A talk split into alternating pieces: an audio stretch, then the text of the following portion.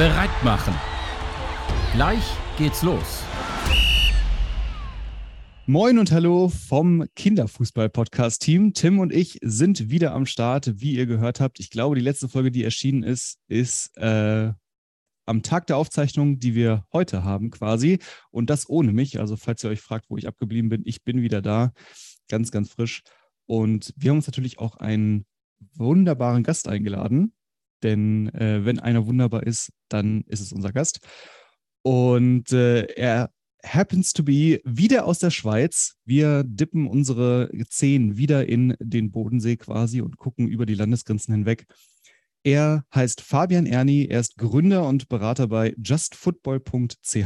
Er hat ein UEFA B-Diplom, er hat diverse Diploma von, vom Schweizer Fußballverband und hat schon mehrere Stationen im Kinderfußball ja, genossen, äh, abgeklappert. Er war im Ausland bei ganz vielen verschiedenen Vereinen und in der Schweiz beim FC Concordia Basel und beim FC Kickers Basel tätig. Moin Fabian, ich weiß, ich konnte das auf jeden Fall nicht zufriedenstellend äh, wiedergeben. Deine Vita, magst du uns vielleicht ein, zwei Worte noch zu deiner Person erzählen? Guten Morgen zusammen. Danke für die Einladung. Zu mir, ich bin seit ich 14 bin als Trainer tätig, dank meinem Bruder, der dazumals äh, zu wenig äh, Trainer bzw. Assistenten hatte, als er mit Fußball angefangen hatte.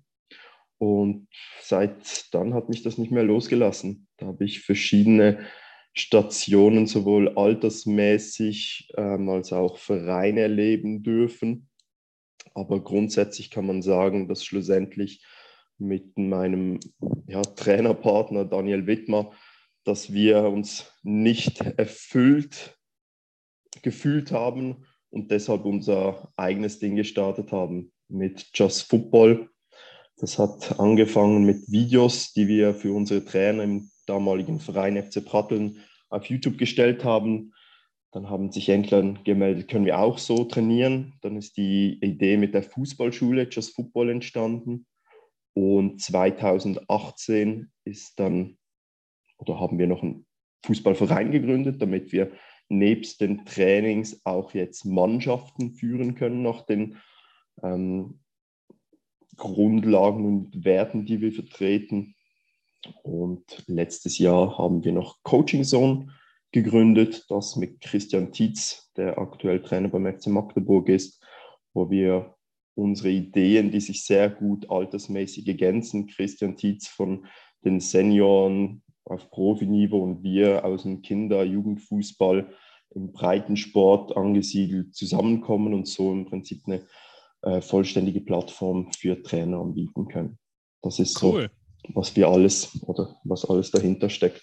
Ganz schön äh, umfangreich. Äh, du sagst, seit ähm, du 14 bist, äh, bist du als Trainer tätig. Äh, wenn wir noch mal ein bisschen weiter zurückschauen, ähm, wie, welche Erinnerung hast du denn an deine eigene ähm, an deinen eigenen Kinderfußball? Ich muss da immer an eine lustige Anekdote von meinem Großvater denken.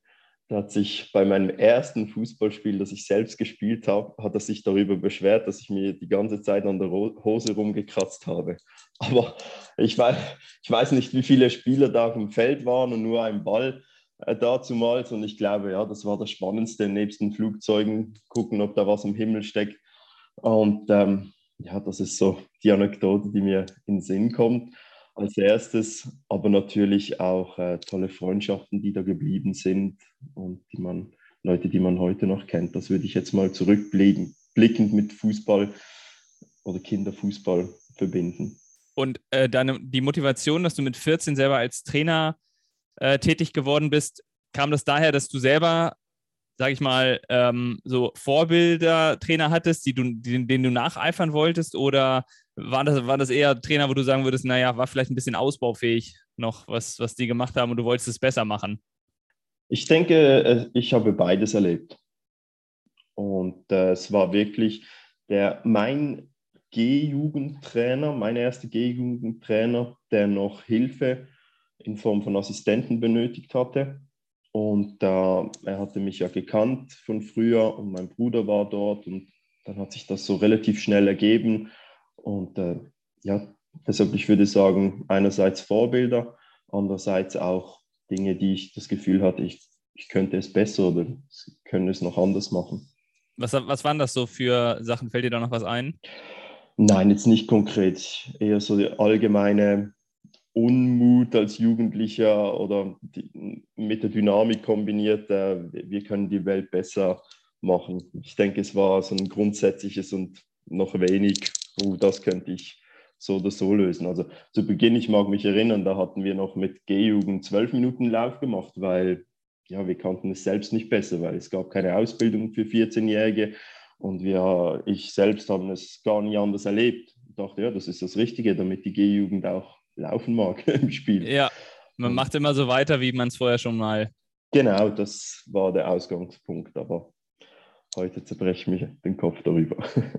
Ja, heute zerbrichst du den Kopf darüber. Und wie, wie, kam, wie, kam dieser, ähm, wie kam dieser Wandel? Also du hast, du hast dann angefangen, ähm, quasi mit den, die Sachen mit den, mit den Kids auch zu machen, wenn du also 14, 15, 16 als Trainer warst, die du schon früher gemacht hast oder selber erlebt hast. Und wie erinnerst du dich noch daran, wo, so, wo es so ein bisschen so Klick gemacht hat, dass du gesagt hast, Mensch, das müssten wir vielleicht ein bisschen anders angehen?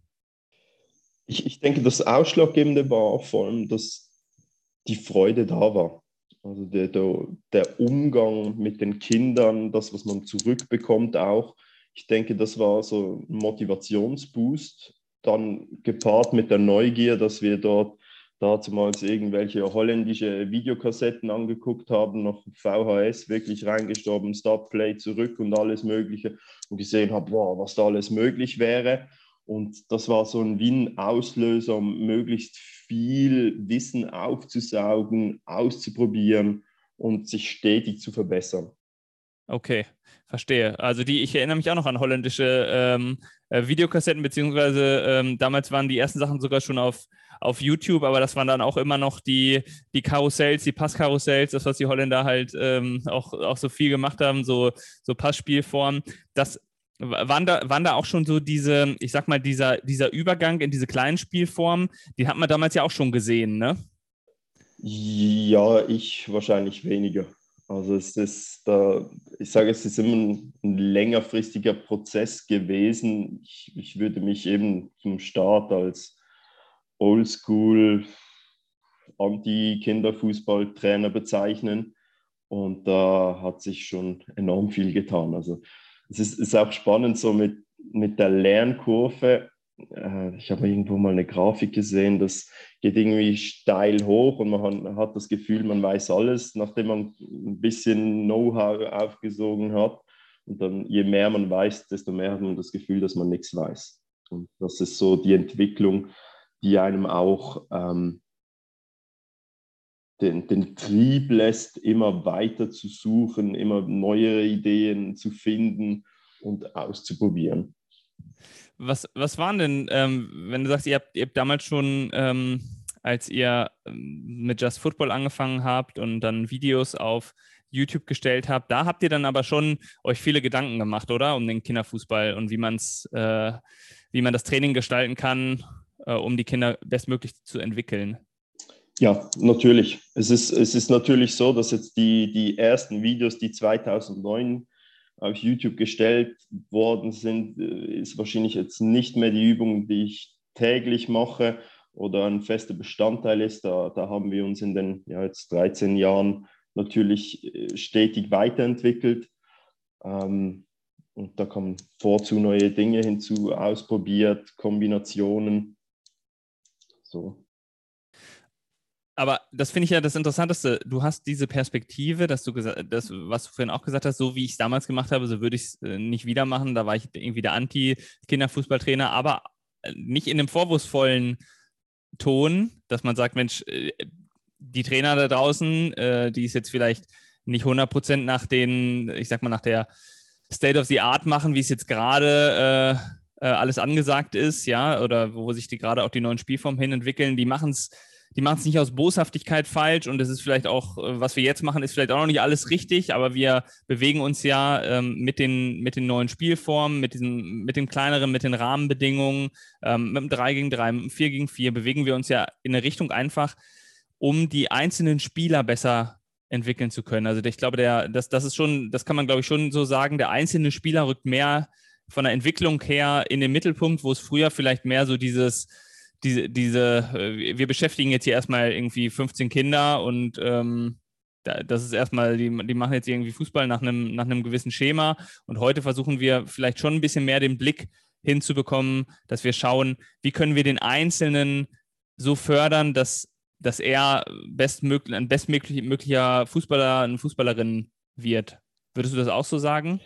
Ja, die, die Individualität ist sicherlich in den Vordergrund gerückt. Das ist etwas, das wir schon lange verfolgen, auch wenn nicht von Beginn an in Spielformen. Damals waren es noch häufig isolierte Praktiken.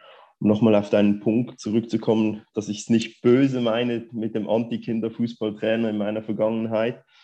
Ähm, ich, ich bin da stark davon überzeugt, dass es auch eine Entwicklung als Trainer und Mensch selbst braucht, weil dazu mal jetzt unabhängig, wie ich trainiert habe, ging es mir darum, dass, es, dass keine Fehler passieren. Jeder Fehler, den ein Kind macht, das ist meine Schuld, ist mein Charme, da bin ich schlecht, oder? Und heute ist es eigentlich genau das Umgekehrte. Wenn du keinen Fehler machst, dann ist irgendwas nicht gut, weil durch Fehler lernt man schlussendlich. Und äh, ich glaube, das hat auch viel damit zu tun, ja, dass man da gut dasteht als Trainer. Und dass mir das in der Zwischenzeit schon fast egal ist, wie ich aussehe, sondern dass es wirklich darum geht, das Kind muss vorwärts kommen. Ja, das, äh, da gehen wir jetzt mal ein bisschen tiefer rein, weil das finde ich interessant. Ähm, das heißt ja, wir haben das schon in anderen äh, Episoden angerissen, wenn ich als Trainer mit einem Plan reingehe, mit einem Trainingsplan, dann heißt das, ich muss den nicht voll durchziehen und ich muss nicht mein Training Minuten genau durchplanen, sondern ich kann, wenn ich merke, nach drei Minuten, hier funktioniert irgendwas nicht, ähm, kann ich das Ganze dann auch anhalten und ich stehe dann vielleicht auch ein bisschen, also jeder Trainer kennt das irgendwie, irgendwas funktioniert nicht, eine Übung und dann, was macht man dann? Dann stehst du da und dann ist einem das irgendwie ein bisschen unangenehm, von außen gucken Eltern zu, dann will man, dass, das, dass so dieser Fluss wieder reinkommt und dann macht man einfach, vielleicht in dem Moment, ne, probiert man nichts aus, sondern man geht vielleicht zur nächsten Übung, wo man weiß, okay, das funktioniert jetzt wieder aber eigentlich wäre es doch schöner als Trainer, man würde sich dann auch selber mehr entwickeln können und würde so diesen Charme wegkriegen und selber dann Sachen vielleicht ausprobieren, um daran auch zu wachsen und zu lernen, oder? Genau, genau. Aber das, das ist für mich eine Frage von der Erfahrung. Weniger vom Alter, sondern von der Erfahrung, wenn du da wirklich eine gewisse Anzahl Fußballsaison hinter dich gebracht hast, dann, dann kannst du das auch einordnen wenn mal eine Übung nicht funktioniert, ich bin da nicht ein Fan davon zu sagen, ey, die lassen wir jetzt weg, weil wenn man mal damit anfängt, dann macht man das vielleicht häufiger, dann ist aber die Langfristigkeit auch nicht gegeben. Ich würde da eher, äh, selbst mache ich da mir wie Szenarien. Wenn es gut läuft, wenn es schlecht läuft, kann ich es noch erleichtern, kann ich es noch erschweren. Was gibt es da mit Anzahl Ballkontakte, Feldgröße, Anzahl Spiele, dass man da einfach variiert, bis es so etwa funktioniert, damit es auch einen Effekt für die Kids hat. Ja, genau. Also diese Variablen dann, äh, die hast du im Hinterkopf, dass du sagst, ich kann hier jede, jede Spielform kann ich leichter machen oder schwerer machen, um sie, den, um sie trotzdem flüssig durchlaufen zu kriegen, ja? Genau, und was noch die beste Variable ist, die häufig verloren geht, die Ideen der Kinder. Was dort zusammenkommt an Ideen, großartig. Da gibt es einige Dinge, die wir nutzen standardmäßig, die auf, einer, auf der Basis von einer Idee, die, die, uns ein Kind gegeben hat, aufgebaut ist. Das heißt, ihr fragt dann äh, die Kids auch während der Übung, während des Trainings so, hey, ähm, wenn wir das noch schwerer machen wollen, wie könnten wir das jetzt machen? Genau. Verfolgt ihr so einen Ansatz? Genau. Hast du eine Idee?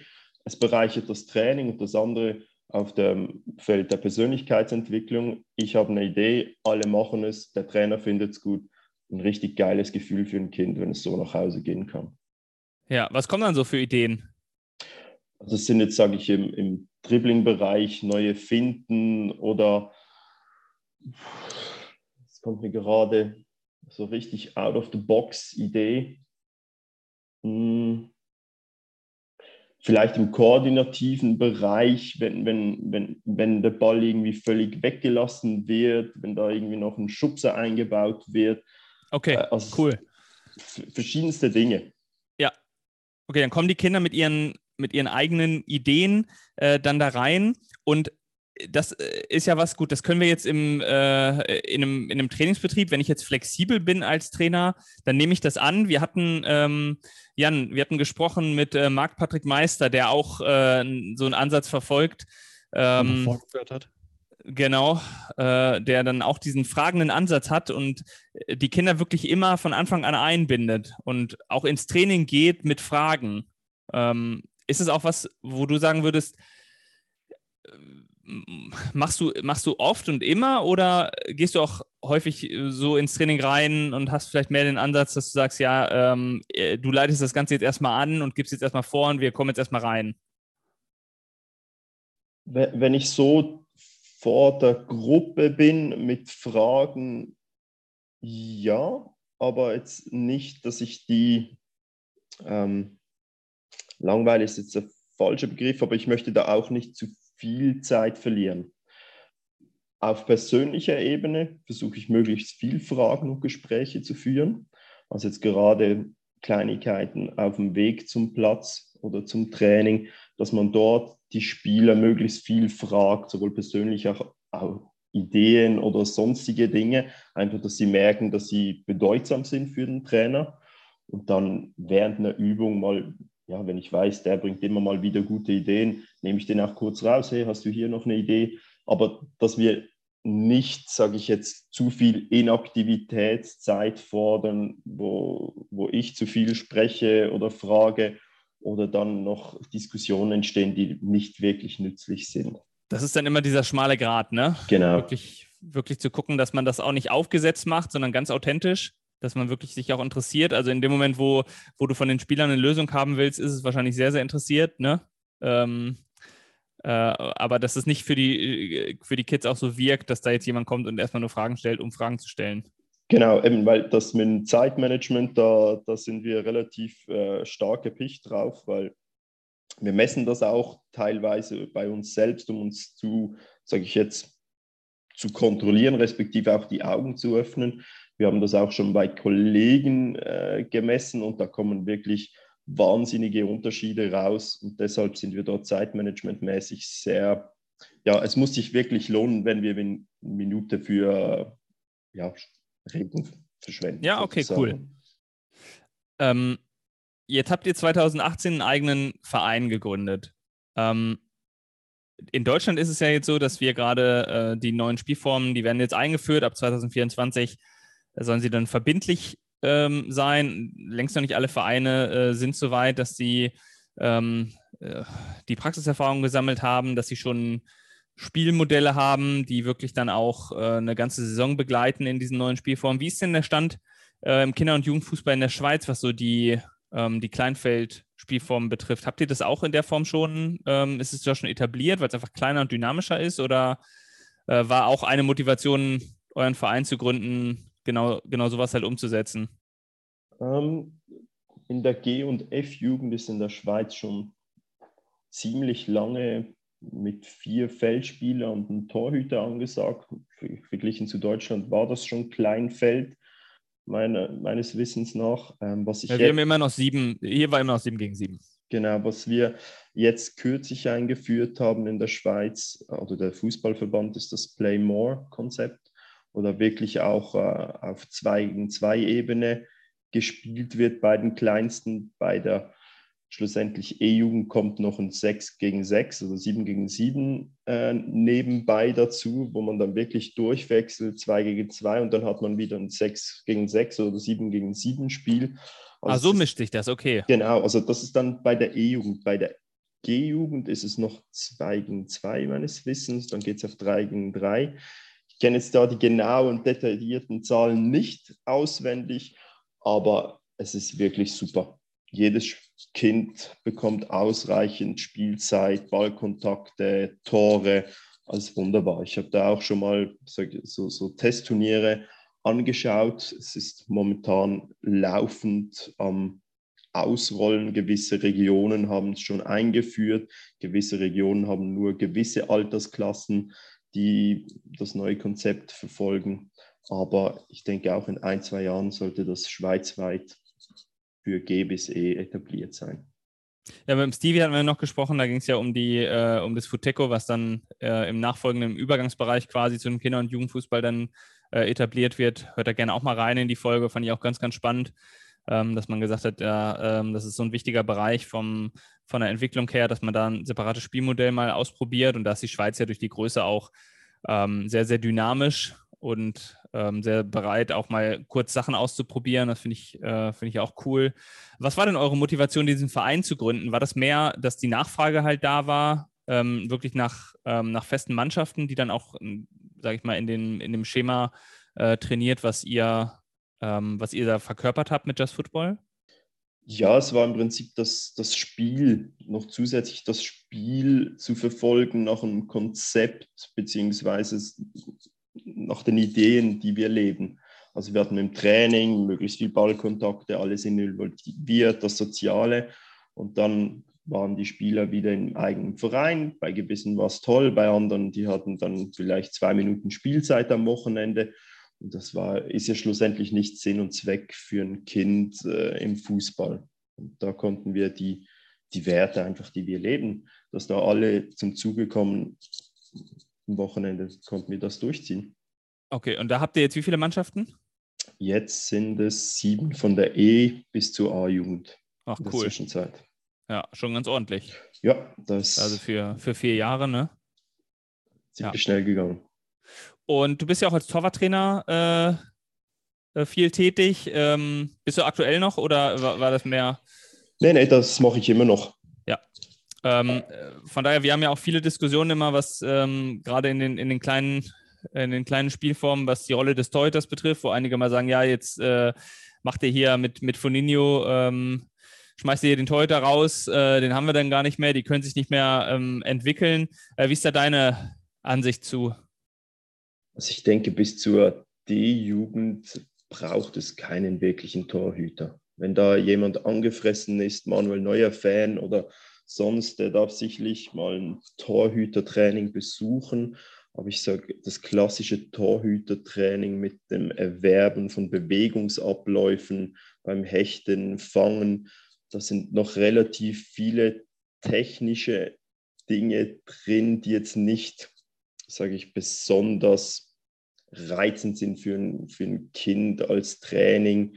Entsprechend finde ich ein Torhütertraining jetzt nicht unbedingt notwendig bis zur D-Jugend.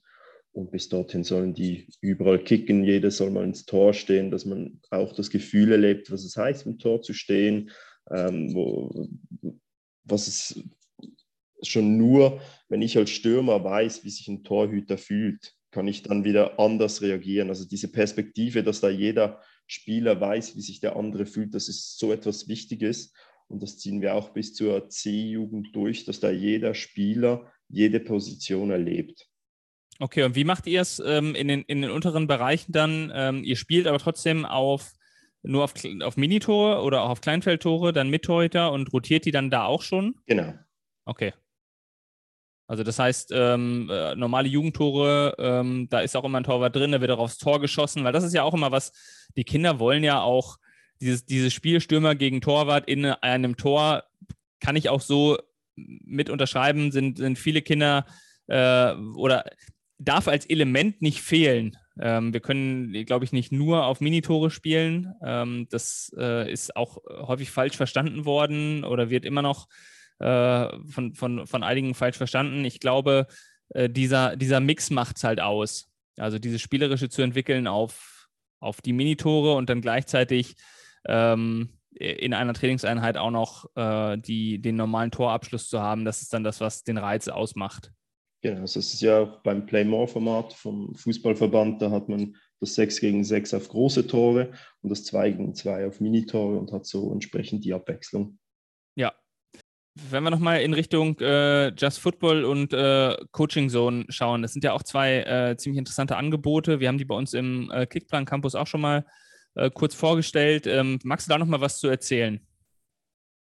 Ähm, das Coaching Zone ist im Prinzip ein Blick zurück an das, was wir getan haben im Fußball und was wir dann aussortiert haben. Also es ist im Prinzip all das, was sich bewährt hat bei Christian Tietz, was sich bei uns bewährt hat, mit dem, was wir wirklich täglich anwenden. Da haben wir gedacht, hey, eigentlich ist es schade, wenn wir das nur für uns nutzen, weil es können ja alle Kids und Jugendlichen und überhaupt Fußballspieler davon profitieren und haben uns da gesagt, komm, wir machen mal da eine Plattform, teilen das mit anderen und gucken, wohin uns das führt. Also ja, sind das beides, beides sind äh, kommerzielle Angebote? Ja, beides sind kommerzielle An Angebote. Wir verdienen unseren Lebensunterhalt damit. Ja. Es bringt Brot, Wasser, ja, ich finde es völlig, Dach über völlig in Ordnung. Ja, ja. Es ist halt, wie soll ich sagen, ein Spannungsfeld, gerade im deutschsprachigen Bereich, weil Fußball wird praktisch als kostenlos, als gegeben angeguckt, weil. In den Vereinen ja auch. Die, die genau. Mitgliedsbeiträge sind sehr, sehr niedrig, ähm, die Trainer häufig ähm, gar nicht bezahlt. Äh, die Materialien am besten alles kostenlos ähm, äh, von, ähm, von, von YouTube-Videos äh, oder äh, von kostenfreien Plattformen dann, ähm, wir, wir machen es jetzt bei Kickplan, haben wir es alles äh, in unserem Kickplan Campus die Sachen offen und kostenlos gemacht, weil wir einfach die Sachen pushen wollen, aber äh, nichtsdestotrotz, ähm, ich, ich finde die, ähm, die Geschichten, wir hatten ja auch den, den Joscha Balle von Advanced Football bei uns, die ja auch ein kostenpflichtiges Angebot haben, also am Ende sind, gerade wer Videos mal produziert hat, weiß, was da für ein Aufwand hintersteht. Ähm, nicht nur die Kinder zusammenzukriegen, sondern auch dann die, äh, die Vorbereitung des Films an sich. Das ist, das ist der kleinere Teil. Die Nachbereitung ist das, was, äh, was richtig dann auch äh, an Aufwand zu Buche schlägt. Von daher, ja, ja, also ich finde es extrem spannend, wie, es in der Welt ist. In gewissen Regionen ist es, äh, muss man kostendeckend zahlen, da wird die Infrastruktur mit einberechnet. In gewissen Regionen bietet die Schule den Sport an. Und bei uns hat man für 50 Euro im Jahr teilweise das Gefühl, es muss ein Mourinho dort stehen und noch ein, ein Teamwagen, der uns ins nächste Spiel bringt. Zum Teil muss ich sagen, dass, dass, dass die Erwartungen von Eltern, das finde ich schon frech. Ja. Teilweise. Ja, ist das in der Schweiz auch so, ja? Ja, ja, das, das ja. erleben wir auch. Also jetzt nicht, nicht, nicht alle, ich will da nicht jetzt alle irgendwie in eine Schublade stecken, aber zum Teil muss ich schon sagen. Genau, es, ist, es gibt die und die, ich habe ja auch viele Fußballschulen äh, äh, mit Fußballschulen zu tun und da sind ja auch äh, viele Eltern, die da auch gern bereit sind, für gutes Training dann äh, äh, zu bezahlen. Deswegen funktioniert dieses Konzept ja auch ähm, tatsächlich gut, dass du hochqualifizierte Trainer hast, die dann wirklich im Kinderbereich spezialisiert sind und für, für das Training wird dann auch ähm, das wird dann auch vergütet, damit die Trainer auch vernünftig vergütet werden können, damit sie sich auch äh, fortbilden können, damit die, also es ist, äh, es dreht sich im Kreis, wenn du anfängst, ähm, dass, dass man sagt, wir, wir wollen, ähm, wir wollen alles nur kostenlos haben. Das ist eine Sache, wo ich auch sage, das wird so nicht funktionieren. Ja, aber du siehst auch im deutschsprachigen Bereich generell, Österreich ist wahrscheinlich auch ähnlich, ne? Das äh, auch günstige, günstige Vereinsmitgliedschaften und dann ähm, eine, eine, sehr, sehr hohe Erwartungshaltung. Ja. Ähm, also habt ihr Just Football ähm, als, als Plattform und ähm, äh, Coaching Zone ist dann eine Plattform, wo ihr äh, wo auch Übungszeichnungen und so drin sind? Genau, Video, Trainingspläne für die ganze Saison. Da kannst du im Prinzip als E-Jugendtrainer dir den Plan nehmen und hast die ganze Saison durchgeplant und kannst trainieren, so wie wir das täglich tun. Ja, und ähm, der Unterschied zu Just Football? Also Just Football ist im Prinzip dann schlussendlich das Angebot für die Kinder. Da können sie sich melden und das Training und Training teilnehmen. Und Coaching Zone ist das Angebot für die Trainer, wo sie entsprechend für sich die Trainingsplanen zeichnen. Cool, ja. Können. Also sozusagen eure Trainingsplattform ist die Coaching Zone. Genau. Ähm, Just Football ist das, das Angebot auf dem Platz. Genau. Ja, sehr cool. Ähm, sehr schön. Ich, äh, ich frage immer noch ganz gerne nach, äh, äh, nach, einer, nach einer oder nach mehreren Gaudi-Übungen. Ähm, passt ja sprachlich auch wunderbar jetzt. Äh, hast du eine, hast du, vielleicht du, können auch mehr als eine sein, äh, eine Übung, die du gerne am Anfang vom Training machst oder häufig auch am Ende, wo du sagst, Mensch, die bringt immer Spaß, die ist jetzt vielleicht pädagogisch nicht immer 100% die, äh, die Musterübung, aber das ist was, wo alle Kinder richtig, äh, richtig Fun haben und wo man am Ende nochmal einen schönen Wettbewerb spielen kann oder äh, wo alle auf jeden Fall mit einem Lächeln vom Platz gehen? Äh, mir kommen da zwei Gaudi-Übungen Sinn. Äh, das eine ist jetzt für Torhüter, aber auch Spieler mit den Händen. Da hat drei oder vier Spieler jeden einen Ball in der Hand. Ja. Und dann gibt es einen zusätzlichen Ball, der rumgespielt wird, aber bevor man den erhält, muss man seinen loswerden und dann weiter. Mit dem Fuß? Nein, mit den Händen. Okay, alle mit den Händen? Genau, und da Ja. hat man im Prinzip, man bekommt einen Ball, muss einen loswerden. Dann geht das im Kopf schon ein bisschen stürmisch los. Dann kann man Wie groß, wie weit stehen die auseinander? Ähm, zwei Meter. Okay. Und dann, je nachdem, wenn sie älter werden, kann man es noch erschweren mit zwei Bällen in den Händen und einem Ja. Ball, der noch zusätzlich dazu ist und geht. Dann habe ich rechts, links eine Hand, ob links spielen oder rechts spielen. Also man kann da x Varianten reinbringen. Es ist dann einfach relativ schwierig irgendwann, aber es, man lacht viel, weil ja, es ist einfach nicht das Gewohnte. Okay, aber sagen, sagen wir nochmal ganz kurz, also wir hatten äh, vom Aufbau her drei, vier Spieler. Was hast du gesagt? Vier Spieler? Genau. Jeder hat Vier einen Spieler? Ball in der Hand. Jeder hat einen Ball und ein Ball ist zusätzlich drin. Genau, der zum Starten und du musst Ja. den eigenen Ball loswerden. Ja, das heißt, es anderen. ist immer eine Dynamik drin. Die Genau. Bälle, ein Ball muss immer in der Luft sein. Genau, ist wie ein Ja. Jonglieren, dass die vier, die vier Spieler jonglieren fünf Bälle sozusagen. genau, richtig. Ja, cool. So. Und das andere ist das klassische Rondo, aber nicht der, der in der Mitte, wenn er den Ball erwischt, dann geht er nicht raus und der, der den Fehler gemacht hat, geht rein. Jan, weißt du, äh, ganz kurz, Jan, weißt du, was ein klassisches Rondo ist? Äh, also aus der äh, Erklärung würde ich sagen, äh, ein Kreis von Spielern und einer in der Mitte und die Spieler spielen den Ball hin und her und der in der Mitte muss versuchen, den Ball irgendwo abzufangen. Genau. Bravo, da ist sie, da ist die Lizenz. Da ist die Lizenz. Genau, und dann macht man das mit vier Seiten oder mit fünf Seiten, wie auch immer. Aber anstatt dass dann der reingeht, der den Fehler gemacht hat, sagt man, der, der zuletzt bei einem Hütchen ist oder auf einer Linie, der geht dann in die Mitte. Also es ist ein, es ist ein anderes Konzept dann, wie dann der neue ausgewählt wird. Da muss man Okay, also das- zuerst, Aber es ist jemand in der Mitte?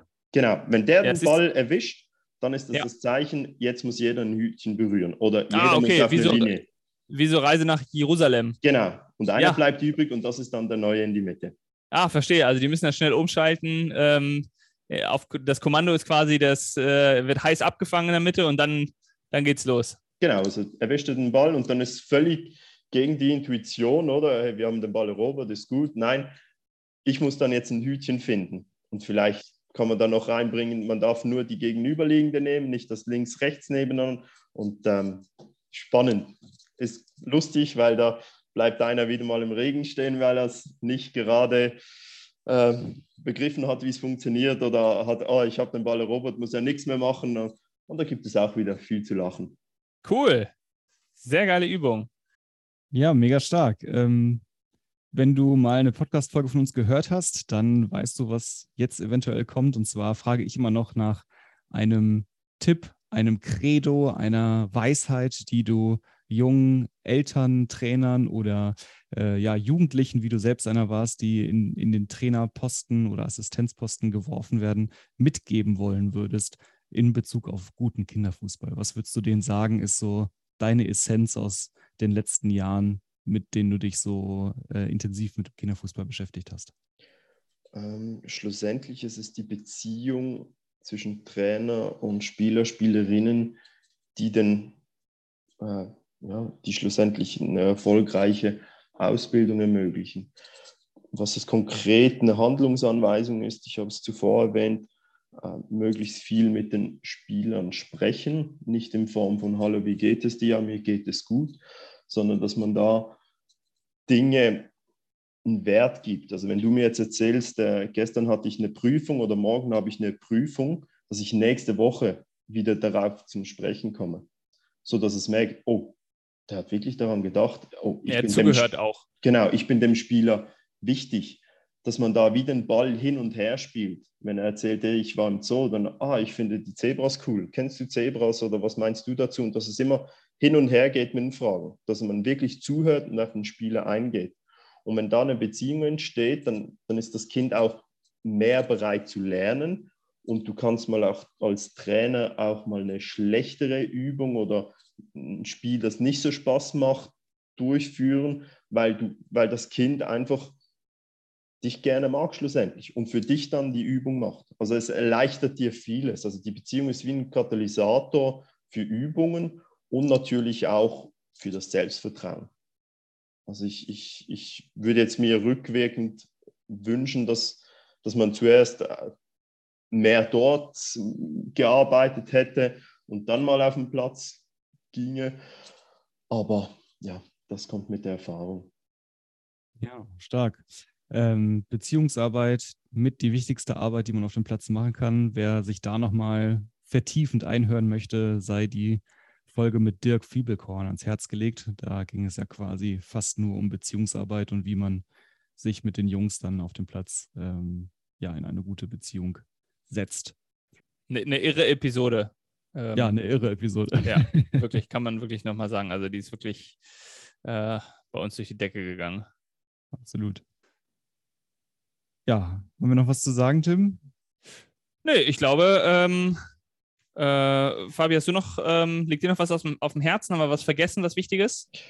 Ähm, für Kickers Basel, wo wir die Spiele durchführen, was, was wir da noch, sage ich jetzt vielleicht ein wenig anders machen als viele, äh, bis zur C-Jugend. Wir rotieren die Positionen durch, wie, wie schon erwähnt.